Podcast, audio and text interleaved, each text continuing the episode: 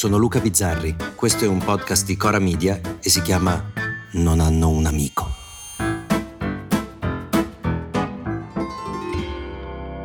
Ma alla fine, noi, chi siamo? Non credo che ce lo dicano i risultati elettorali, in fondo quelli sono frutto delle ondulazioni delle nostre vite, frutto del momento che stiamo vivendo. Le persone intelligenti che io conosco difficilmente non hanno mai cambiato idea, non so, sulla politica. Io stesso ho avuto una giovanile passione per i radicali che ora mi pare appunto giovanile, anche se continuo a pensare che lì dentro ci fosse qualche gigante, moltissimi nani e tantissimi incapaci bravi però a vivere nell'ombra dei giganti, ma questa è un'altra storia, sto divagando. Dicevo, chi siamo noi? Alla fine, chi siamo noi ce lo raccontano le storie delle nostre comunità più piccole, dei concentrati di umanità, dei rapporti tra le persone. Allora, il paese si chiama Bavastri, frazione di Torriglia, nell'entroterra ligure. È quasi a mille metri, si affaccia su un piccolo lago. I residenti sono 30, gli abitanti, boh, forse qualcuno di meno.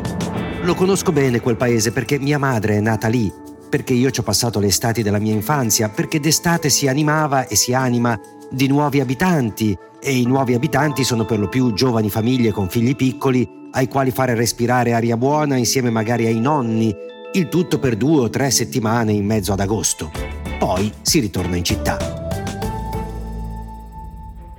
Ecco, in una comunità così piccola succede una cosa succede che il sindaco di Torriglia, che è il paese grande, Vavastri è solo la frazione, delibera, ed è la delibera numero uno dell'anno, a immaginarsi la frenesia della vita vavastrina, che d'ora in poi nella piazza del paese, che è talmente piccolo da non avere una piazza, ma solo una strada che lo attraversa e, e tutti da sempre la chiamano piazza, ecco in quella piazza non si potrà più giocare a pallone dopo che alcuni abitanti hanno fatto un esposto al suddetto sindaco perché avevano subito dei danni alle fioriere e addirittura una pallonata in viso. Ragazzi, è movo buco sto pallone. L'ordinanza vietava, adesso l'hanno cambiato, pure altri pericolosi passatempi come il micidiale nascondino o il letale mosca cieca, ma adesso è rimasto solo il gioco del pallone e io mi chiedo cosa può essere successo intanto perché quando ero piccolo io in quella piazza, che poi piazza non è, nessuno giocava a pallone, a pallone si giocava per la strada perché tanto passava una macchina ogni mezz'ora. Al limite si giocava nei prati, ci sono un mucchio di prati lì, sei in campagna. Però è vero che nel frattempo le macchine sono aumentate e i prati sono stati recintati da chi ha le mucche da far pascolare e anche da chi non ha una beata minchia da far pascolare, ma semplicemente ci tiene molto che sui suoi prati ci possa non passeggiare perché tanto non c'è nessuno per 11 mesi all'anno, solo lui.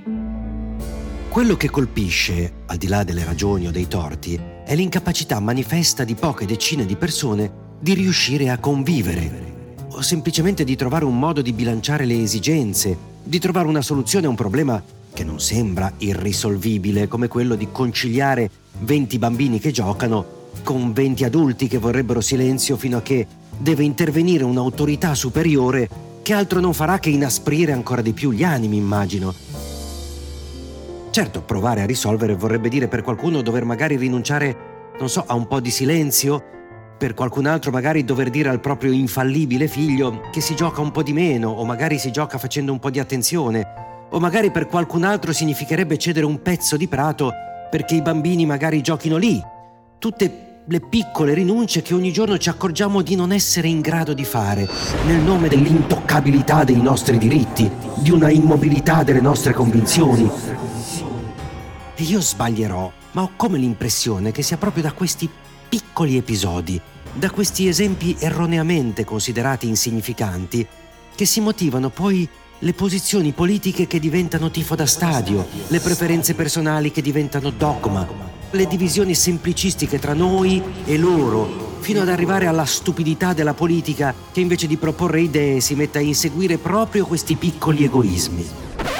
Quindi mi aspetto che tra un po' ci sarà una lista prima i bavastrini, puoi giocare a pallone solo dalle 18 alle 20 e solo se sei nato nella valle, se no buttiamo la chiave e ti buchiamo il pallone. E a questa lista si contrapporrà Bavastri Democratica, che sarà invece per l'esproprio dei prati per farci rave party Mentre ci sarà anche un terzo polo bavastrino di Calenda che chiederà di discutere in piazza con un esperto di rimbalzi del pallone per decidere nell'agorà dove andranno indirizzati i tiri dei bambini.